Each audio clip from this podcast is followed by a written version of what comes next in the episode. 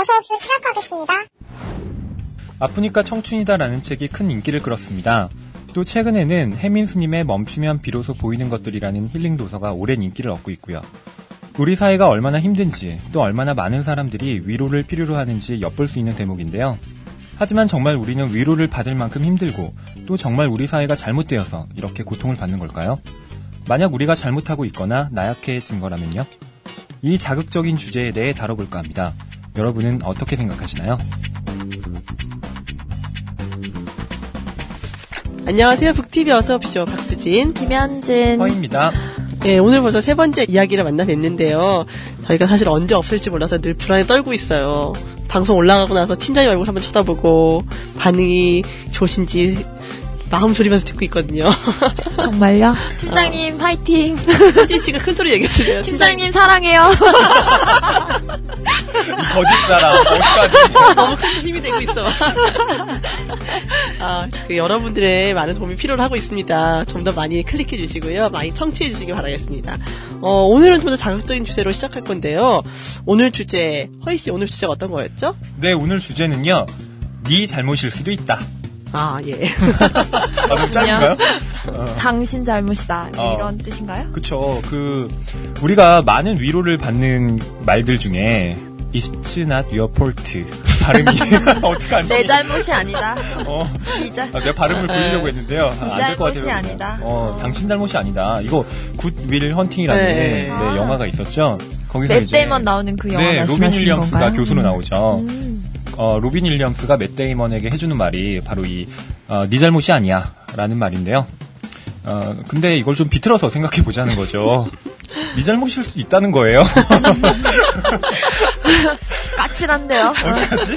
네. 저희가 뭐 뒷담화에 따지기 전문 방송이니까 오늘 그 힐링 멘토들에 대해서 까칠하게 따져보도록 하겠습니다. 어서 옵쇼 세 번째 시간 시작하도록 하겠습니다. 1부 시작합니다. 네, 그럼 먼저 현진 씨가 SNS상에서 어떤 이야기들이 오고 가고 있는지 주제가 일단 조사해 주셨다고 하셨는데요. 어떤 얘기가 오고 가고 있나요?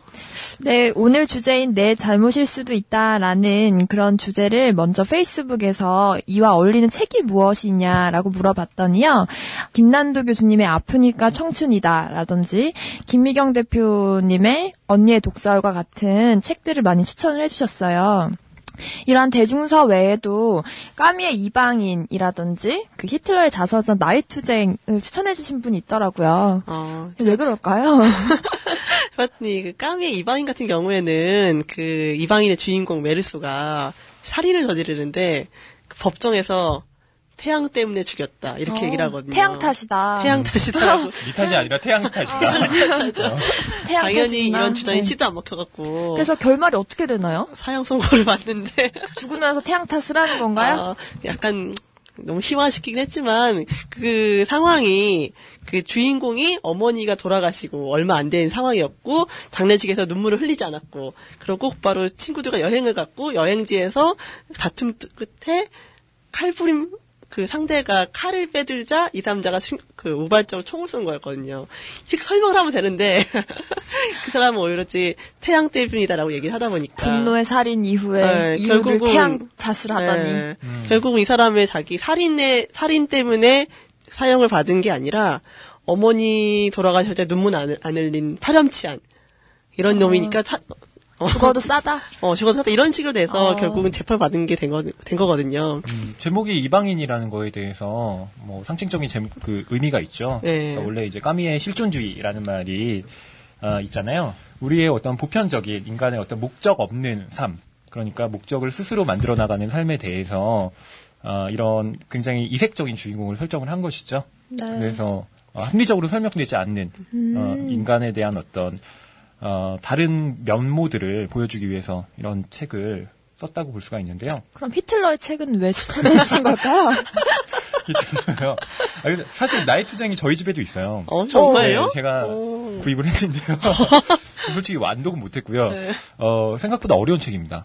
그러니까 자기가 정치적으로 왜 이러한 굉장히 신념에 차서 이러한 행동들을 다 했거든요. 그러니까 어떻게 정당을 뭐 이끌어가고 자기의 어, 이념이 무엇인지를 굉장히 그 정말 결연하게 쓴 투쟁기이기 때문에 사실 이거 모두 다 유대인 탓이다라고 얘기하는 거잖아요. 아, 그래서 아마 어, 어, 남 네, 탓에 정말 아주 나쁜 예.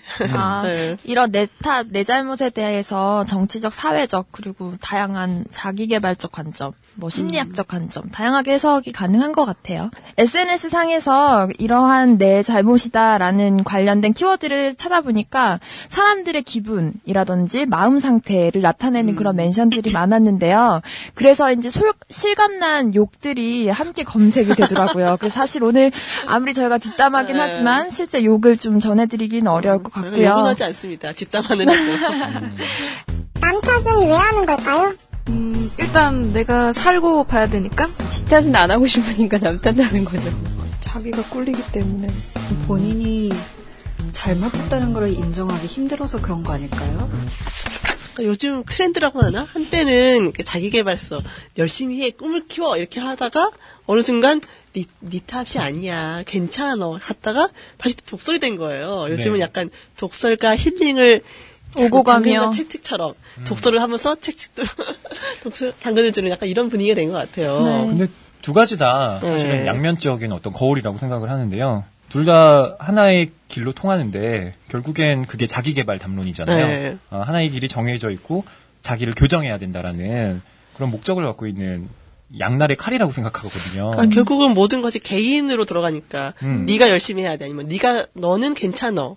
결국은 모든 건 개인으로 돌아가기 때문에 어떤 구조적인 문제라든가 사회에 대해서는 비판의 시선을 거두는 경향이 있는 것 같아요. 네.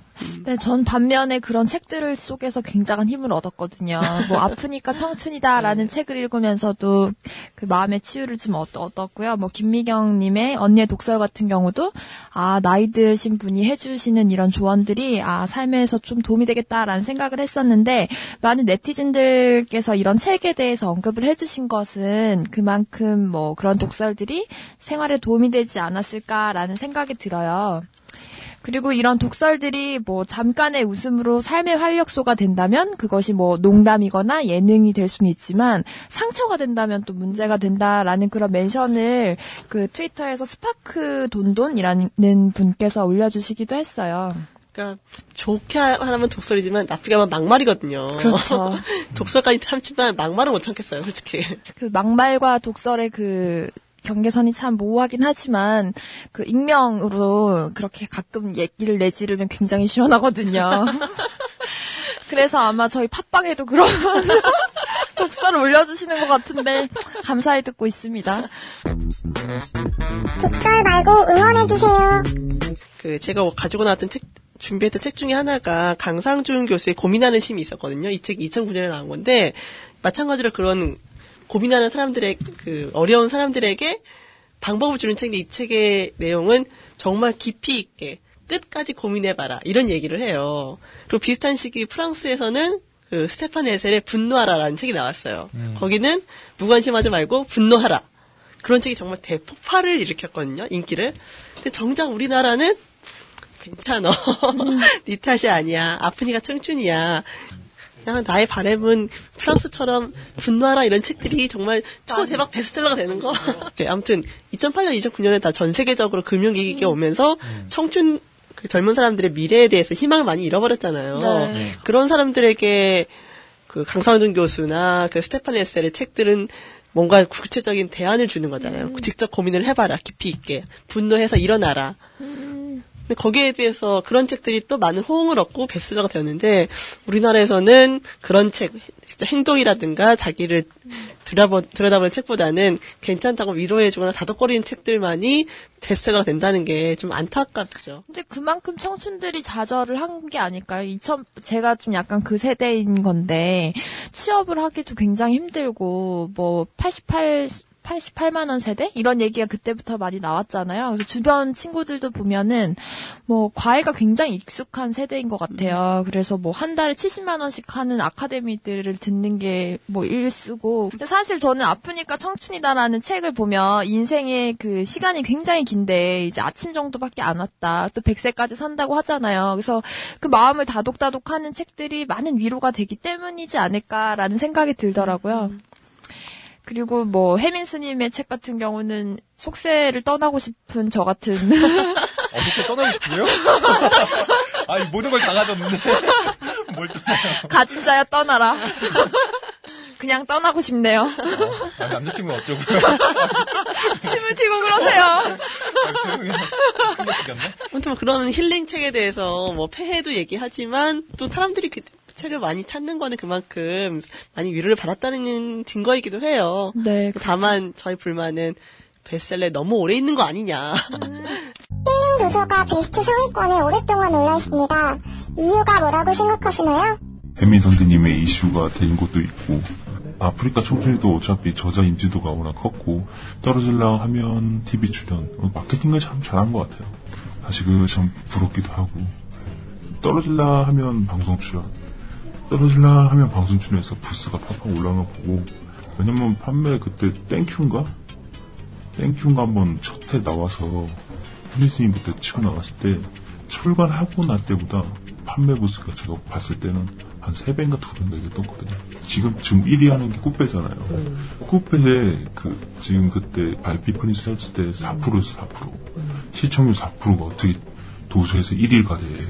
그만큼 그 1, 4%가 그 중에 몇, 몇 프로가 책을 사도 1위가 될 수 있는 이 출판기가 그만큼 어렵다는 거죠. 거짓말하고, 안 봐봐요. 지하철이나 봐봐요. 책 읽는 사람 있나. 다 스마트폰 갖고 그러고 있지. 우리도 직업 바꿔야 돼, 이제. 진짜. 진짜 이거 봤을 때 직업 바꿔야 돼. 책을 안 봐, 책을. 진짜 이거 심각하다니까, 진짜. 해민스님의 책 때문에 베스트 1위에 한 번도 오르지 못한 한 마케터의 말이었습니다. 경쟁자로서 또 어떤 생각이 드세요? 그 아주 솔직하게 얘기를 하자면 솔직히 저희 같은 경우는 전혀 의식을 안 하죠. 어차피 넘사벽이니까 책들이 그게 나가면 해가지고 그뭐 독서 시장이 넓어지고 뭐 주변이 확대되는 것도 아닌 것 같고 우리 지금 출판계가 어, 떻게 보면은 그들만의 리그가 형성이 돼 있고 나머지 리그가 형성이 돼 있는데 그 아닌 리그의 출판사들이 그들만의 리그를 따라가려다 보니까 가랑이가 많이 찢어지지 않나. 근데 구조적으로 우리나라가 OECD 그 통계치가 있잖아요. 그거 보면 제가 좀 찾아봤는데요. 어, 우리나라가 1, 1위를 몇 개 하는 게 있어요. 어, 우선 자살률이 1위고요. 네. 노인 빈곤율 1위고요. 음. 이혼율 1, 아, 1에서 2위 정도. 그리고 한 가지 더 있어요. 노동시간. 어, 노동시간 아, 1위. 압도적인 일이죠. 네, 사교육비 1위. 이게, 어, 사실 인생을 자꾸 살고 싶지 않게 만드는 어, 시스템이기도 하거든요. 이런 의미에서 지금 힐링이라든가 아니면 뭐 독설이라는 어, 뭐 힐링을 좀 포장한 거죠, 말하자면. 네. 어, 이런 것들이 유행하고 있는 게 아닌가 싶기도 하네요. 그쵸. 사람들의 잘못이 아니고 사회 탓이고, 뭐 친구 탓이고, 상사 탓이고, 그렇게 탓을 네. 하고 싶은 사람들의 심리가 그 책들에 녹아져 있는 게 아닌가 하는 생각이 듭니다. 나약한 청춘이 문제일까요? 아니면 우리 사회가 문제일까요? 결과적으로는 두 가지 다겠죠. 사회적 문제가 가장 큰 것 같지만 그걸 받아들이는 건 청춘이고요. 그 사람들이 어떻게 하느냐도 생각하느냐도 본인들의 탓이기 때문에 청춘들이 많이 약해졌다, 사람들이 많이 약해졌다라고 뭐라고 너무 하지만 말고, 어, 그렇게밖에 될 수 없었던 거를 좀 교육적인 문제나 사회적인 측면에서나 많이 좀 생각을 해보고, 그 사람들 탓을 해야 될 것 같습니다. 열정적이고 그리고 개성도 톡톡 튀고 정말 열심히 살아가는 친구들이 많은데 그만큼의 노력을 보상을 받지 못한다고 생각이 들고요. 그리고 워낙 너무 경쟁 구도로 이루어져 있어서 특별히 지금 세대가 예전에 세대보다 기존 세대보다 나약하다고 생각하진 않고요. 사회가 그렇게 만든 면이 조금 더 크다. 공정한 경쟁 부분에 있어서 구조적으로 힘든 부분이 있는 것 같아요. 취업의 문이 좁다든지 뭐 이런 얘기를 많이 하는데 어떤 사람에게나 좁은 문이지 누구한테는 넓고 누구한테는 좁고 그런 게 아니잖아요. 자기가 노력하는 만큼 더 넓은 문을 볼 수 있는데 스스로 노력을 안 하면서 불평을 하는 사람들도 꽤 많은 것 같아요. 기득권이 계속 기득권을 유지하게 되고 나약, 나약한 계층은 계속 나약하게 살아가기 때문에 그게 문제가 아닌가요? 근본적인 건 나약한 청춘의 문제고 이제 후천적으로 오는 게 사회적 구조 때문이라고 생각해요. 둘다 때문이겠죠? 내, 내가 바보라서 맨날 내가 힘들다고 생각했는데 그 책들은 아니야 너가 바보가 아니야 이렇게 얘기해서 기분 좋은 거거든요. 그런 것들이 우리를 어떻게 보면 그런 올가미에 계속 묶여 하고. 있게 만들 네. 수도 있다는 거죠. 말하자면 어, 아이가 이제 직장에 출근하려고 하는데 엄마 가지 마. 막 이렇게 때를 써요. 근데 어, 김미경 씨 스타일대로 한다면 그런 아이를 단호하게 뿌리치고 나와야 된다는 거예요. 엄마는 열심히 일하고 않고 시댁을 잘 택하라고 하시더라고요. 그게 불가능하다면. 근데 만약에 그런다면 어, 뭐 엄마의 단호함이 문제가 아니고 어, 차라리 양육 시설을 훨씬 더 늘리는 게 그 문제를 해결할 수 있는 현실적인 대안이잖아요. 그런데 그런 것들을 전부 뭐 시댁을 잘 만나야 된다. 라든가 아니면 네, 남편을 잘 만나. 어, 뭐 단호해야 단호해야 돼. 이렇게 얘기하는 건 어, 임신을 계획을 세워서 해라. 뭐 이런 얘기들이 책에 있어요. 네네 네. 그런 것들. 음, 네, 그렇게 하기 위해서는 책을 다양하게 읽어봐야 된다는 거. 네. 너무 이렇게 한쪽으로 그 위로해주는 책만 읽으면은 거기까지 생각 못 하게 되니까 다양한 책을 읽어서 다양한 방법을 생각해 볼 수 있으면 더 좋을 것 같아요. 예, 지금까지 SNS 상에서 나왔던 여러 가지 얘기를 들어봤는데요. 어, 저희가 이 얘기를 좀 더 발전시켜서 저희가 각자 가져온 책을 갖고 좀 더 깊이 있게 얘기해 보도록 하겠습니다. 어, 내 잘못일 수도 있다라고 했는데요. 아, 여러분들한테 잘못이 있다라고 얘기하는 건 아니고요. 잘못이 있을 수도 있다는 예, 있을지도 몰라요. 말이 갑자기 막. 어, 우회적으로 어, 건네드리는 거고요. 사실은 이 잘못은 저한테도 있는 거고 현진 씨한테도 있는 거예요. 까칠하게만 살, 살면 안 돼요. 그냥 까칠하게 살겠습니다. 어. 마음에 안 드시면은 댓글 남기세요. 진짜 남기면 어떡하려 그래요. 그러면 허이님이 찾아갈 거야. 쪽지로 허인 전화번호 알려드릴게요. 이벤트 경품. 어. 시인 문정입니다. 어린 시절 저는 책을 통해 저 자신과 참 많은 얘기를 했습니다. 스마트폰으로 나누는 친구와의 얘기도 좋지만 책을 읽으며 자신과 대화해보는 건 어떨까요? 교보문고에 전자책이 있다면 참 쉬운 일입니다. 교보문고, 당신에게 더 가까워집니다.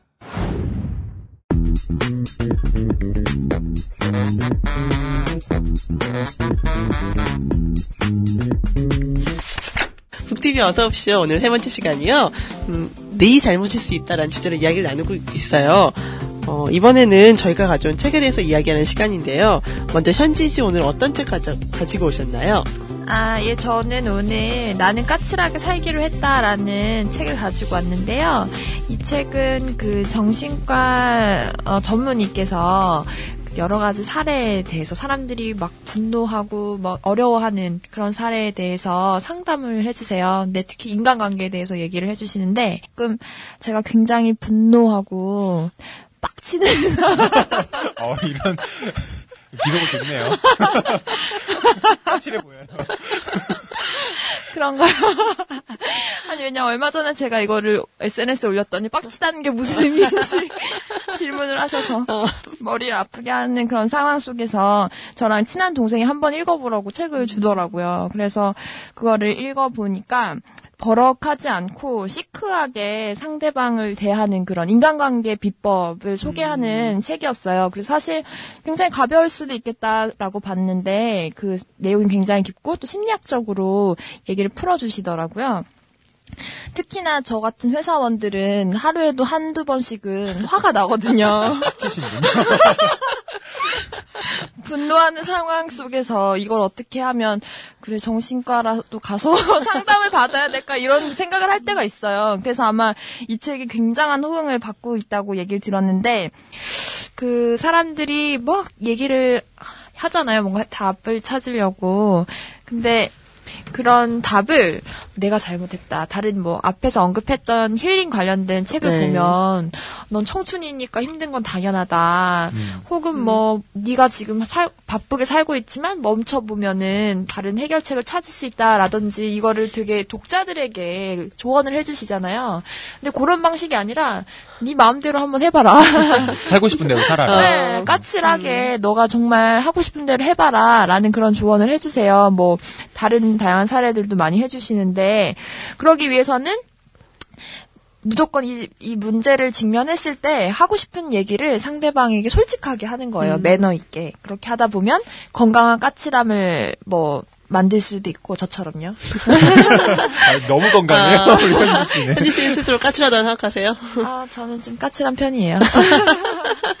그리고 누군가가 막 얘기를 해주면 네 잘못이다라고 생각을 하면서 그 일단 잘 들어주라고 하더라고요. 그리고 그냥 너가 하는 얘기가 답은 너한테 정해져 있으니까 한번 솔직하게 얘기해 봐라라는 게 아마 상담사의 일이라고 하시더라고요. 음. 그래서 그런 것처럼 오늘의 주제가 네 잘못일 수 있다라는 얘기와 답정넌이라는 얘기랑 좀 아. 통할 것 같아요. 음. 답은 정해져 있고 넌 대답만 하면 된다. 그리고 화가 나면은 너가 어 좀 잘못했을 수 있다라는 거를 좀 솔직하게 질러버리면 스트레스도 좀 더 다른 방식으로 해소할 수 있지 않을까 싶네요. 그래서 그 시작점이 까칠함과 또 네 잘못과 또 연결 너무 억지로 연결했나? 어떻게 하죠? 뭐 어때요? 그냥 서점 직원으로서는 뭐 어떤 책이든 잘 팔리면 됩니다. 주제랑 안 맞으면 어때요? 잘 팔리면 됐지. 그렇죠. 냉혹한 사회에서 살아남는 법은 뭘까요? 일단 눈치와 그리고 자기 개발 그래서 독서를 해야 되는 이유 아닐까요? 자격증. 자신을 사랑하라. 그냥 무시하기. 너무 이제 모든 것에 다 귀 기울여 듣고 그거에 맞춰서 자기를 변하려다 보니까 되게 피곤해지더라고요. 어, 느 정도 다른 시선들은 무시하고 어, 그냥 내면만 바라보면서 살아가는 게 좀 필요할 것 같아요. 끝까지 버티는 거? 아그로까그로. 원래 버티는 사람이 강한 거예요.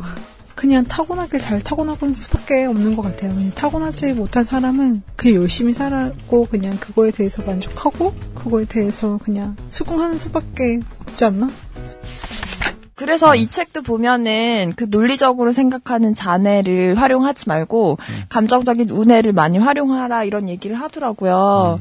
그래서 그렇게 화가 나는 순간에는 그냥 잠시 왼쪽 뇌를 꺼두시는 것도 방법인 것 같아요. 저 좀 가르쳐 주세요. 어떻게 하면 그렇게 좌우뇌를 교체하면서 쓸수 있는지 저는 잘안 되는데. 뻔뻔하면 돼요. 나는 뻔뻔하게 살기로 했다. 어, 난 어, 뻔. 이거 이, 이, 그, 이 출판사 한번 연락해봐야겠네. 아, 2분 내시게요? 뭐 속편으로 나는 나는 뻔뻔하게 하기로 했다. 김현진 즈음. 네, 제가 가져온 책은요, 임경석 선생님의 잊을 수 없는 혁명가들에 대한 기록이라는 책입니다. 역사비평사에서 2008년에 나온 책인데, 사실 그다지 주목받지는 못한 책이에요. 그래서, 어, 몇 년이 지났지만, 다시 되살려보고 싶은. 5년, 5년 전 책이네요. 어, 열망이 있어요. 사실 아. 책을 한, 책이 한번 이렇게 딱 네. 들어가면 이렇게 다시 떠오르기가 쉽지 않잖아요. 그게 뭐 영화라든가 드라마로 만들어지면 괜찮은데, 근데 제가 네. 이제 좀 다뤄보면 흥미롭겠다라고 네. 생각하는 부분이 여기에 실린 그 트로이카라는 부분인데요. 거기가 어, 김다냐, 박헌영, 임원근 어, 이런 세 명의 혁명가들에 대한 얘기입니다. 아, 어, 네. 혹시 들어본 아니, 전 사람은? 처음 들어봐요. 그쵸? 김원영 들어봤네. 어, 네. 아, 임원영이 아니죠. 박헌영. 박헌영. 박헌영. 네. 박헌영. 성- 성희롱을. 아. 그, 박, 지금 김다냐나 박헌영이나 임원군 모두 사회주의 혁명가들이었거든요. 근데 사실 우리나라에서 지금 레드 컴플렉스가 많이 없어졌다고는 하지만 이런 사람들을 다시 거론한다는 것 자체가 좀 꺼리낌이 어, 있는 것 많죠, 같기도 해요. 많죠. 네. 네. 그런데 저는 오히려 이런 책들이 그리고 이런 사람들을 다루는 것이 이 시대에 굉장히 더 의미가 있다고 생각하거든요. 왜냐하면 지금 우리가 굉장히 힘들다. 어, 그 다음에 사회의 구조가 이건, 어, 도저히 우리가 어떻게 할 수 없어. 어, 그렇게 얘기를 하고 있는데, 어, 이 시계를 이렇게 한, 어, 지금으로부터 한 90년? 음, 한 80년만 딱 거슬러 올라가도, 그때 일제 식민지 시기였잖아요. 그때는 진짜, 우리 태어나면 이름이 전 허위가 아니죠. 저는 뭐, 뭐 다나카, 어, 다나카, 그다음에 뭐 요시다. 뭐, 현주 씨는 뭐, 어, 뭐, 뭐 마사코, 뭐, 뭐 그렇게 될 수가 있겠죠. 그때 안 태어난 게 참 다행이에요. 어, 그때 태어났으면 이제 우리는 조센징이고 음. 어, 일본인들이랑 굉장한 차별을 받고 네. 그다음에 우리는 강제 징집당하고 뭐 이런 시대였잖아요. 그럼에도 불구하고 이 사람들은 그 사회를 바꾸기 위해서 싸웠던 사람들 어, 이었다는 점에서 저는 이 책을 들고 나왔는데 저 같은 경우는 뭐 이런 부분에 좀 밑줄을 쳐왔는데요. 좀 읽어볼게요. 네. 사회주의 운동의 여명기에 무 사람들의 주목을 받으며 혁명 일선에 등장했던 새 청년은 이처럼 고난과 파란이 중첩된 삶을 살았다. 그들의 삶을 묘사하고자 하는 작가가 있다면 그는 시위, 수배, 망명, 지하운동, 체포, 투옥, 탈출, 유학, 좌절, 운동선 이탈, 재기, 총살 등의 용어를 빼놓고는 글을 짓지 못할 것이다. 오늘날의 사상, 문화 정세에 비춰보면 사회주의를 평생 추구하다가 비극적인 최후를 맞은 두 사람의 삶은 더욱 덧없어 보인다. 그러나 더 나은 인간적 삶을 실현하려는 인간의 능동성은 역사 이래로 존재해 왔음을 환기하고 싶다. 네, 이런 구절인데요. 어, 내 잘못일 수도 있다. 라고 우리가 했을 때 그게 우리가 뭔가 잘못돼 가는 걸 알고 있고 사회 구조가 부조리하다는 걸 알지만 우리는 그럼에도 불구하고 그냥 이 세계에서 열심히 살아가겠어. 어. 뭐 좋은 일자리가 10개 중에 하나밖에 없는데 나는 그 중에 하나를 차지하기 위해서 나 자신을 갈고 닦겠어. 라고 하는 걸 어, 너무나 당연하게 이제는 그냥 체념하듯 받아들이고 있다는 거에 대해서 저는 좀 아, 반감을 가지고 있어서요. 옛날에 태어나셨으면 혁명가 하셨을 것 같아요. 저는 지금 우리 사회가 냉소적 주체들이 들끓고 있는 사회라고 생각하거든요. 냉소적 주체라는 말이 좀 어려운데요. 이게 뭐냐면 어, 자기가 뭘 잘못하고 있는지 알면서 근데 그걸 한다는 거예요. 그렇게. 음. 우리는 몰라서 잘못을 할 거야 아니면 알면서 알면서 하죠 보통. 그쵸. 네. 근데 일부러? 옛날에는 네. 어떻게 생각했냐면 네. 저 모르니까 음. 아, 모르니까? 어, 잘못을 네. 저지를 수 있는 거야. 그런데 지금 현진 씨가 또 대답을 했듯이 우리는 그거 다 알면서 하거든요. 네. 예를 들면 네. 담배 그거 피면 어, 건강에 나쁘다는 거 네. 아는데 담배를 피는 거죠. 지금 흡연가들을 아니. 그럴 수 있다는 거예요. 그런 그런 게 말하자면 냉소적 100명의 주체라는 거죠. 청취자가 떨어져 나가는 소리가. 알면서도 그렇게 한다는 거. 예를 들면 이 사회가 잘못됐다는 거 알아요. 네. 그리고 내 자신이 그렇게 하면 안 된다는 거 알아요. 하지만 그럼에도 불구하고 우리는 냉소적으로 비우면 비웃으면서 그것을 한다는 거죠. 그러니까 저는 여기에 대한 문제 제기를 한 건데요. 그런 책으로서 이제 이 혁명가들에 대한 아, 기록. 우리가 지금 우리 뭐 네 잘못일 수도 있다라고 했지만 어, 이 사회가 분명히 뭔가가 하나가 잘못했고 하나가 아니라 뭐 전체가 다 잘못됐을 수도 있겠죠. 그리고 내가 그것이 잘못됐다는 거 알지만 나는 거기에 어떻게든 순응해서 살아가려고 하는 그 자신이 저는 다 유죄라고 생각해요. 물론 저도 포함합니다. 어, 어, 아니, 판사. 어, 제가, 판사. 제가, 아니, 아니, 아니에요, 아니에요. 저 판사 아니고요. 무죄예요. 아, 아니, 아니, 아니요. 아니야, 당신도 유죄야. 강제 듣는다. 어, 어, 김현진 씨, 어, 취업에 성공한 규- 김현진 씨도, 어, 제가 봤을 때 유죄고요 저희, 저희 방송하다 잘릴 수도 있다고요. 아니에요. 어, 그런 면에서, 어, 뭔가 저항의 어떤 메시지를 담고 있는 책이라고 생각합니다. 음, 트로이카가 또 흥미로운 부분이요. 이 김다냐, 박헌영, 임원근, 이 세 사람이 동갑내기예요. 아. 그래서 스물두 살 때, 뭐 세 살 때 이때 감옥에 다 잡혀가서 헐. 엄청난 고초를 겪고 거기서 막 2년, 3년씩 어, 감옥 생활을 하거든요. 물론 고문도 심하게 받고요. 근데 이- 또 재밌는 부분이 그 박헌영과 김다냐가요. 예. 어, 주세죽이라는 그 여자가 있는데 어, 삼각관계예요. 어. 다 절친인데 갑자기 흥미가 확 돋는데요, 막 이거. 어, 주세죽이 박헌영이랑 원래 결혼을 했었고 그 다음에 아이가 있었어요. 그런데 박헌영이 나중에 검거가 되거든요. 네. 그때 이제 바람난 입장에서 거예요? 아니요 바람이 아니고 네. 이제 주세죽의 입장에서는 박헌영이 벌 또 잡혀 들어갔으니까 이제 더 이상 가망이 네. 없고 이미 죽은 줄 알았던 거예요. 어머. 그래서 이제 음, 음. 박헌영과 가장 절친이었던 김다냐와 재혼을 합니다. 음. 그래서 이제 둘 사이에서 또 아이가 있는데 어, 나중에 알고 보니까 박헌영이 살아 있었던 어. 거죠. 그러니까 박헌영은 다시 북한에 가서 네, 네. 어, 또 다른 부인과 결혼을 하고 어. 거기서 또 자식을 낳고 음. 어, 혁명가들이 또 분단의 비극. 아니 그 분단이 비극이 아니고 혁명가들이 또 이렇게 네. 어, 연애도 잘했다는 거죠. 그럼에도 불구하고 이 사람들이 어떻게 이 엄혹한 시대에 자기들의 목소리를 내려고 했는가? 어, 저는 그러한 어, 열정 혹은 뭐 저항이라고 해도 되겠죠. 그런 것들이 청춘들에게 훨씬 더 필요한 것이 아닐까.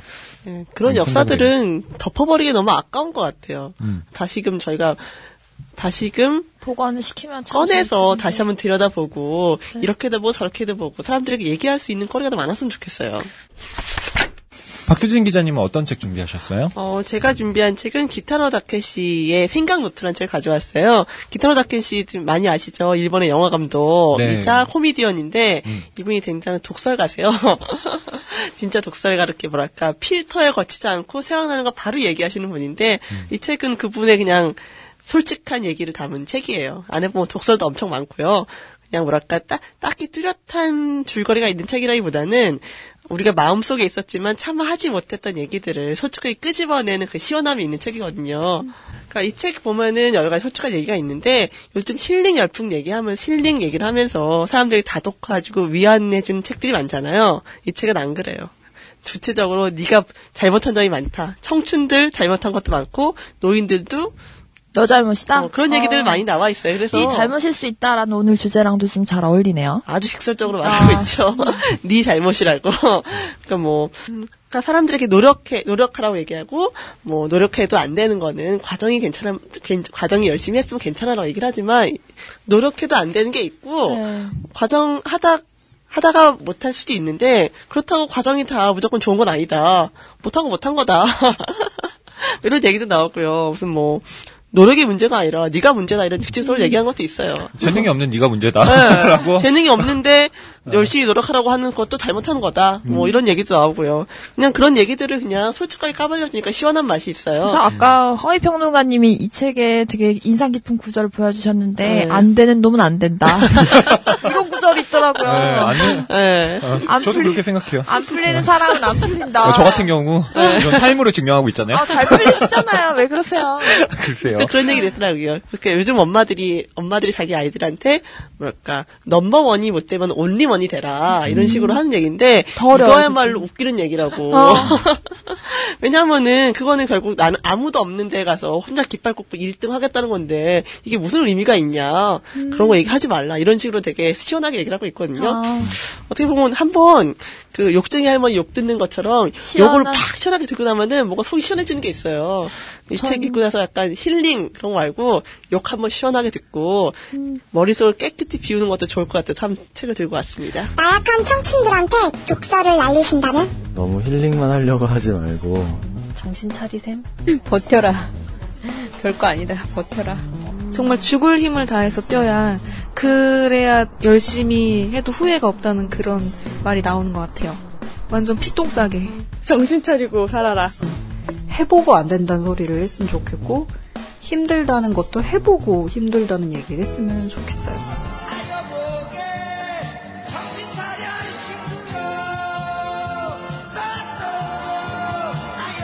정신 차려 이 친구야.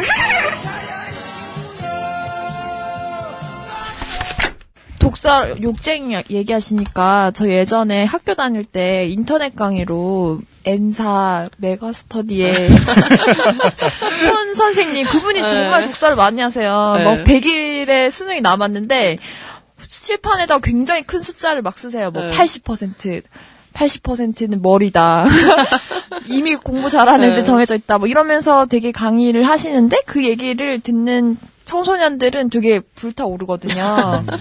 유전자설이라고 얘기하죠. 99%는 여- 유전자가 결정한다. 어. 그런 거죠.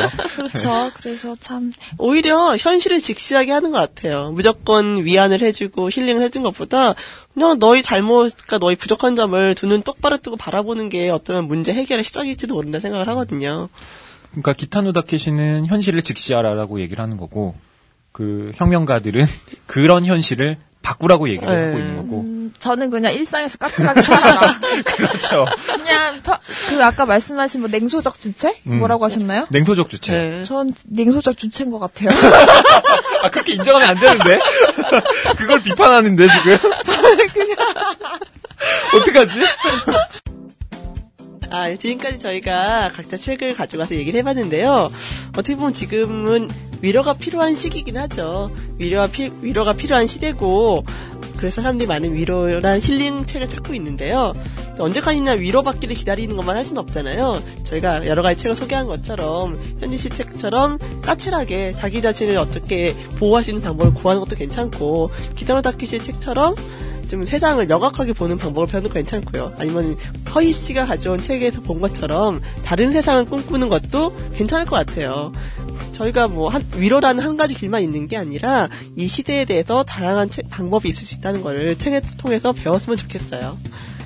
예, 잠시 후에는 청춘 고민 상담소를 만든 에드라더 출판사의 유승현 편집자님과 함께 오늘의 주제인 네 잘못일 수도 있다에 대해서 본격적으로 이야기해 보도록 하겠습니다. 잠시 후에 뵙겠습니다.